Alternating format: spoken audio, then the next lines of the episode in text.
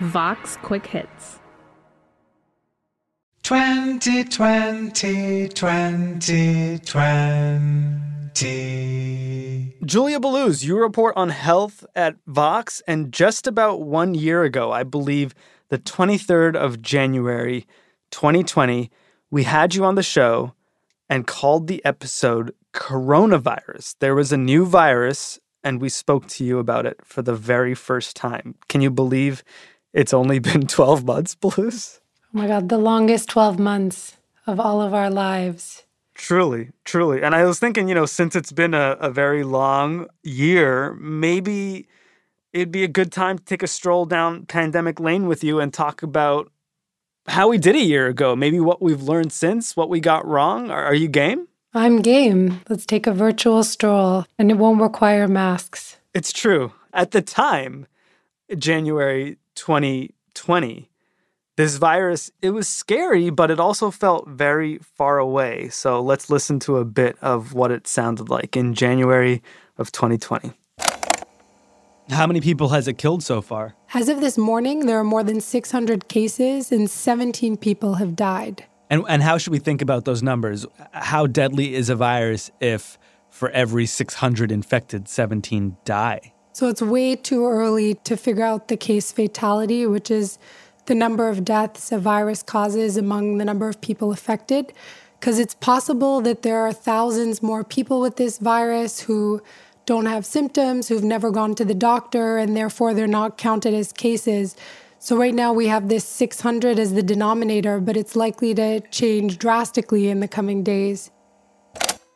Now, over a year later, over 2 million people have died, and over 400,000 of those deaths came from the United States. Did you have any idea back then in January that it would look like this? No way. I did not. And I think the funny part is like I, I wrote multiple pieces about how we were overdue for the next pandemic. I even published a story after um, Trump came into power about why he was sort of setting up the US to botch a pandemic response. But I think at every turn over the last year, we underestimated the coronavirus. And obviously, that was true even then. Let's talk about when we started to realize that this was something that was going to spread and that it was indeed spreading. Uh, we talked about the cruise ships at length on our show the Diamond Princess and the Westerdam, one docked in Japan, the other in Cambodia. This was a few weeks after our initial coronavirus with you that we talked about the cruise ships. Let's let's hear some of that. Up until this point in the outbreak, a lot of the effort has been on containing the virus, stopping it from spreading on the cruise ships, quarantining people, keeping them from disembarking in other countries and spreading the virus there. And now, with what happened on the Westerdam and this American already testing positive, it feels like we're at a turning point. With every passing day, we've been seeing more and more people test positive for the virus outside of China. So the vast majority of the cases are still in China, but there's this mounting toll in countries around the world. China has reported 70,635 cases of COVID 19 to WHO, including 1,772 deaths. Outside China, WHO has received reports of 694 cases from 25 countries and three deaths. And now, with all these passengers just being let off these ships to travel back around the world, potentially carrying the virus with them, we're, we're likely to see that toll outside of China mount even further. It's this highly contagious respiratory virus, and it seems like it's doing a very good job of spreading among people. And we might be, yeah, at a point where containing it is impossible. That was February 18th, 2020. I remember speaking to you from underneath a blanket in California where I was on a, a work trip. And I remember you saying that and thinking, okay, so this is just going to spread all around the country. I didn't realize a month later I'd be living in lockdown with the rest of the country. But it was the moment where I kind of realized this is maybe going to change the world. Was, that where your head was at too? Yeah, I, I thought that the cruise ship seemed like this natural experiment where you could see just how contagious the virus was. But like at that point, we still didn't have a clear answer on the severity of the virus. So, what was definitely knocking around in my head was um, the swine flu pandemic, for example, of 2009, where it spread really quickly around the world. There were these concerns about its deadliness. The media definitely stroked fear and panic. Schools closed, flights were canceled.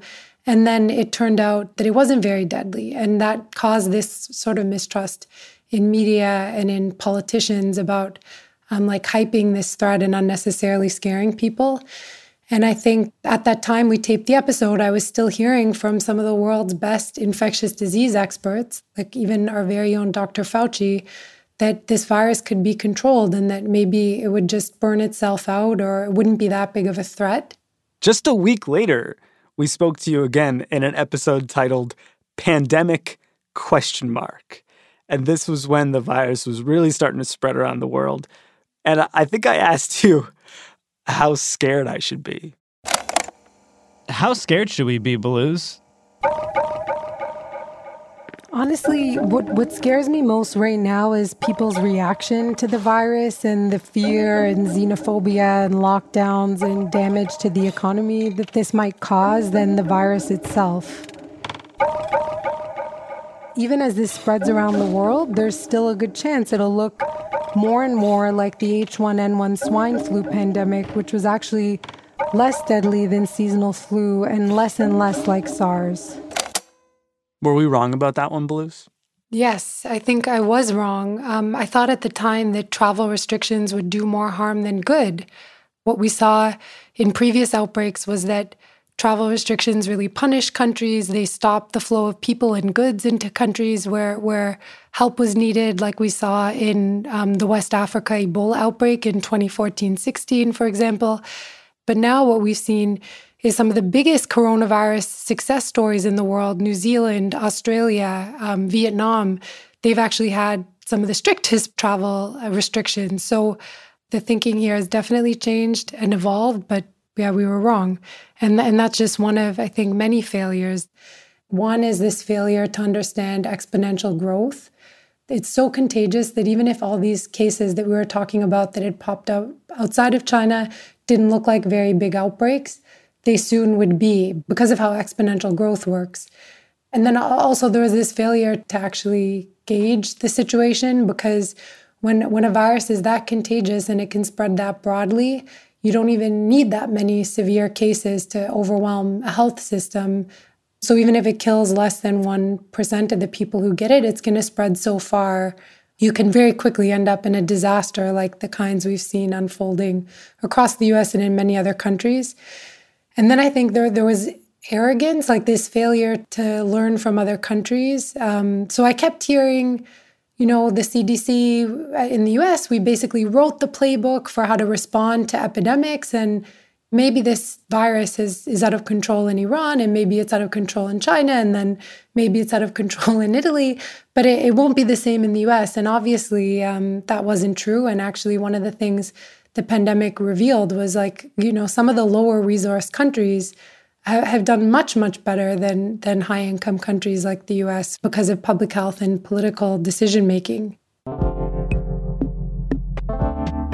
The one last thing I will say Uh, another failure the positivity bias so kind of hoping that the best case scenario will, play out rather than the worst case and i think I, I was guilty of that i know when we were talking i was like very heavily pregnant and I, yeah, about to give birth to my first child. And I was definitely hoping that I wouldn't be giving birth to him in this like de- deadly pandemic, and that that wouldn't be the world he was entering. And I think a lot of people had this type of thinking, like hoping for the best and not the worst.